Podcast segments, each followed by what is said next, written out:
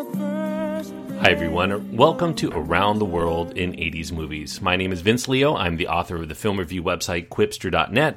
I invite you to check out my website for over 4,000 written reviews anytime at Qwipster.net. That's Q W I P S T E R.net. Today I'm going to be looking at the second of the films in which there's uh the representation of the last of a certain kind, a certain species, a certain kind of animal, etc.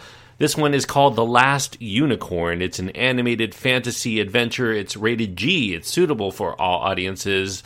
There is some mild violence in there. That's kind of like a 1982 version of a G rated film. The runtime is an hour and 32 minutes. Because it's an animated feature, that means that you're going to have a cast here of known stars, but they're just the voices. Mia Farrow, primarily, Alan Arkin, Jeff Bridges, Tammy Grimes, Angela Lansbury, Christopher Lee, Keenan Wynn, and Paul Frees do voice in the film. Robert Klein and Renee Auberjonois also get small vocal roles in this film, but very significant ones. Directors are Jules Bass and Arthur Rankin Jr., and the screenplay is credited to Peter S. Beagle, and it's based on his novel of the same name. Now, as far as what the story is about, it's about a magical unicorn who survives its fate that was imposed by the wicked King Haggard, who's voiced by Christopher Lee, in his attempt to exterminate the realm of these magical creatures. This unicorn thinks that her kin could not possibly all be dead because in this story they're immortal. So the unicorn, along with help from an apprentice magician named Schmendrick, voiced by Alan Arkin, sets off from her forest home in order to find her lost kin.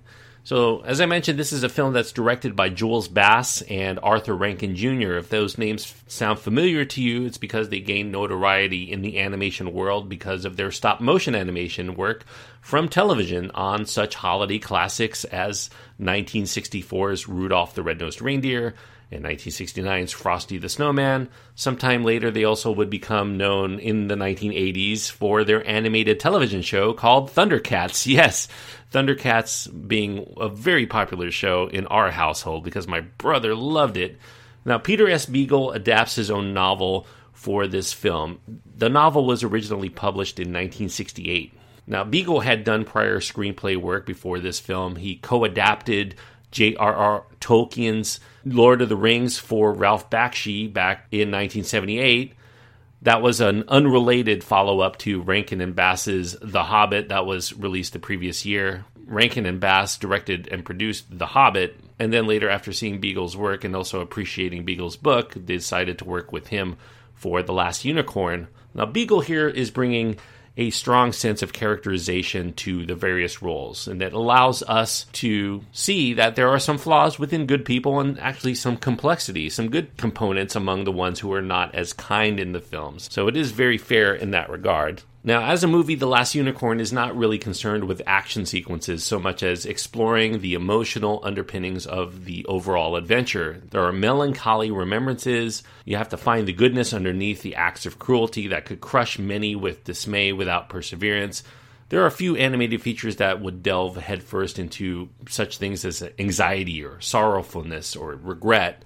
Even the showdowns with the dreaded and fierce Red Bull, this mammoth supernatural emanation that's responsible for the demise of the other unicorns, we learn they were forced into the sea beyond King Haggard's castle at his request. Those are there more for conflict than to dazzle us with feats of daring do. This is a story that explores loss as well as the resulting loneliness, about forgetting oneself when you're away from your roots, about the difference between fact and illusion, and this is all very sophisticated for a vehicle that primarily finds children as its main audience. Now, for children, this story will give a taste of how different the world may be when venturing out from one's own safe place, their comfort zone, and how children might lose their connection with those things that we hold dear if we're separated too long, and how those children, once they expand beyond that comfort zone, might lose connection with those things that they hold dear if separated for too long. This is a common theme in children's films. In other words, it's about having an experience with maturing and also beginning to forget the safety of one's own safe and secure childhood and the new possibilities, both strange and scary, that result. Every child dreams of being a grown up in theory, but The Last Unicorn suggests that it's not always the road to happiness. And giving up the shelter and security that one feels is impervious to harm is indeed something that can be frightening to ponder from the vantage point of early youth. For adults watching this film, we have vague memories of a life that we once had as children, something the unicorn experiences during a transformation in one sequence into a human woman. We see through her that we begin to lose touch with that former life of ease and comfort. We seek to capture our youth, embodied in King Haggard's quest to capture the unicorns, or we become preoccupied by masking, becoming old and decrepit with illusion and deception, or in leaving a legacy behind so as not to be ultimately forgotten. Now, the voice work in The Last Unicorn includes some well known stars that I've mentioned in prominent roles, though I do think that Mia Farrow is the least intrusive, playing the unicorn, as well as Lady Amalthea in her human form. She really matches the majestic elegance and the innocent grace of her role very perfectly. Alan Arkin gives the Schmendrick character a bumbling but well meaning likability that benefits the story as well.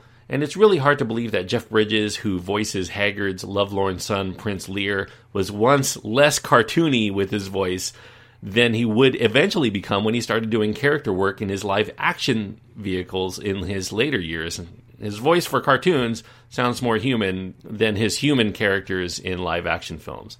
I will say the one vocal appearance that's the most out of place is in casting comedian Robert Klein as the butterfly. I love Robert Klein. I find him very, very, very funny as a stand up and in films, but his role here is fairly superfluous. He's really there only to impart the news to the unicorn that there's only one unicorn left, but the butterfly, through his character, begins to sing songs that are anachronistic to the time and the era. They're more about Robert Klein, to be honest with you, and then one would imagine for such an olden tale that is taking place sometime in the mythical past. Now, the often beautiful animation in this film, it stands out for an English language release. This is an American film that's produced largely in Great Britain, but with a very strong Japanese influence in its visual style. And it also draws inspiration from those unicorn tapestries of Middle Ages in Europe.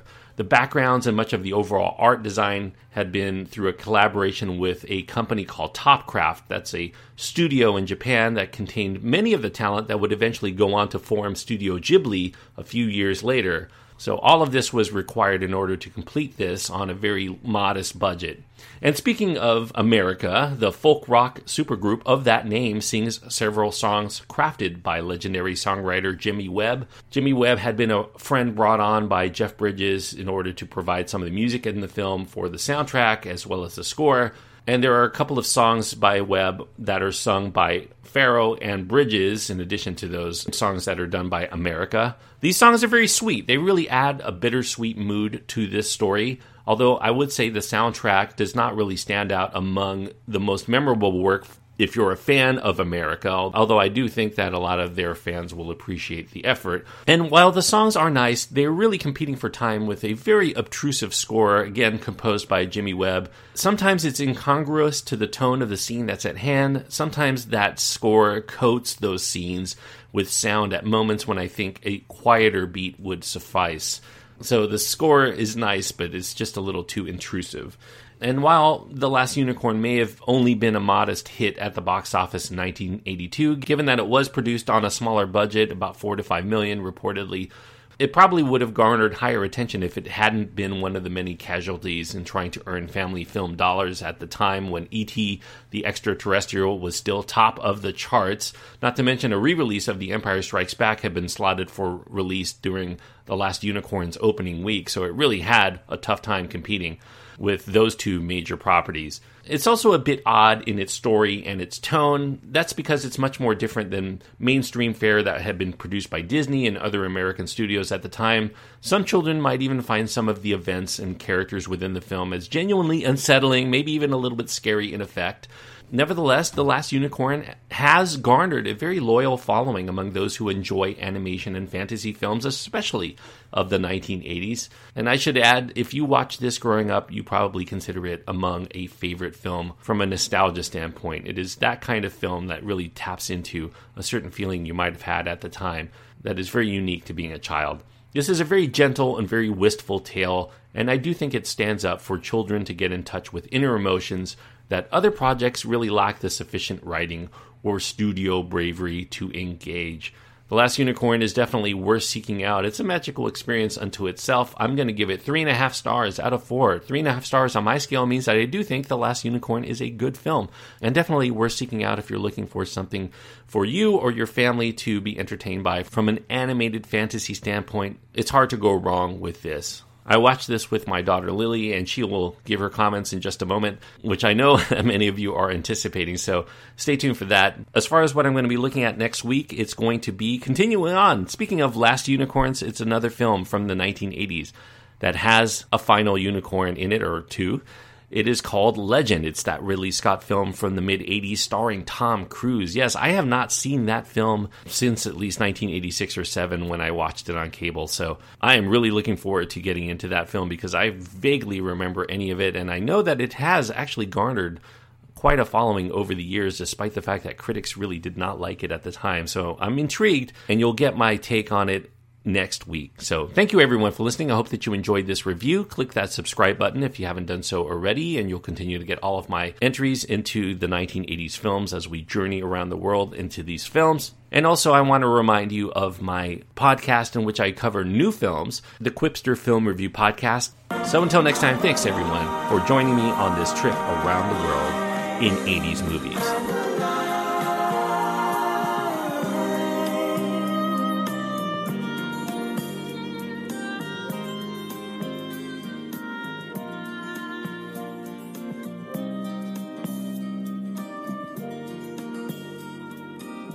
Hi, I'm here with my daughter Lily, and Lily and I watched The Last Unicorn together. Did you enjoy the film, Lily? Yeah. Yeah. What did you like the most about The Last Unicorn? I like the most about the last unicorn is that she was all white. Have you seen any unicorns of different colors Not in real life, but yes, on shows. on shows? Like, which shows do you like that have My unicorn- Little Pony. Yeah, there's unicorns on there that you like? Uh huh. And what color are they? There's purple, there's white, there's red. Do you remember what the unicorn's name is? Um, no. I don't know if they had uh, she had one, but she was Amalthea in her human form. Did you like her when she was in human form? No. No, why not? She had too long of hair. Her hair was too long. If she had short hair, you'd like her more. Um, yeah. Were you scared at any parts in this film?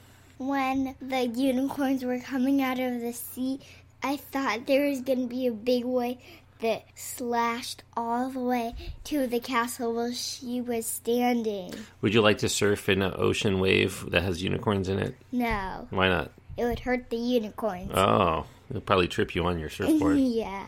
Did you like Schmendrick? No. Why not? He had a weird voice. I don't know why. So Al- Alan Arkin's voice is not appealing to you. No. So if he had a, a different voice, you would like him more? What about the prince? Did you like the prince? No. No. And the king? Did you like the king? No. Is are there any humans in this film that you like, Lily? You just like the unicorn? Is that the only character you like? Uh, So what was the best part about the last unicorn? I like when she talked to the butterfly and the butterfly gives her a riddle. So if the movie was just the butterfly and the unicorn, that would be even better. Yeah. What was your least favorite part of the movie? When there's a scene where they're thinking of each other, it's yucky. when they're thinking of each other? You mean the romantic part between the prince and Amalthea? Uh-huh. Too much romance in this film. Mm-hmm. There wasn't any kissing in this movie, was there? No. Oh, okay. Well, you were spared from that at least. If you could spend time with any character in, in the movie, what would you want to do? The unicorn. Yeah, what would you do with the unicorn? I'll ride it. Where would you go? To the ocean. To the ocean. to find more. So, did you like The Last Unicorn altogether? yeah. Yeah, what would you give it on a scale of 1 to 10? Um, a hundred. A 100! Well, this is like the third 100 you've given on a scale of 1 to 10. I don't even know what to make of it. I think anything less than 100 now is a terrible movie. What if you see a movie that becomes your your favorite movie? What are you going to give it then? A thousand. Anything else you want to say about Last Unicorn? no, thank you. All right. Say goodbye to everybody, Lily. Bye bye.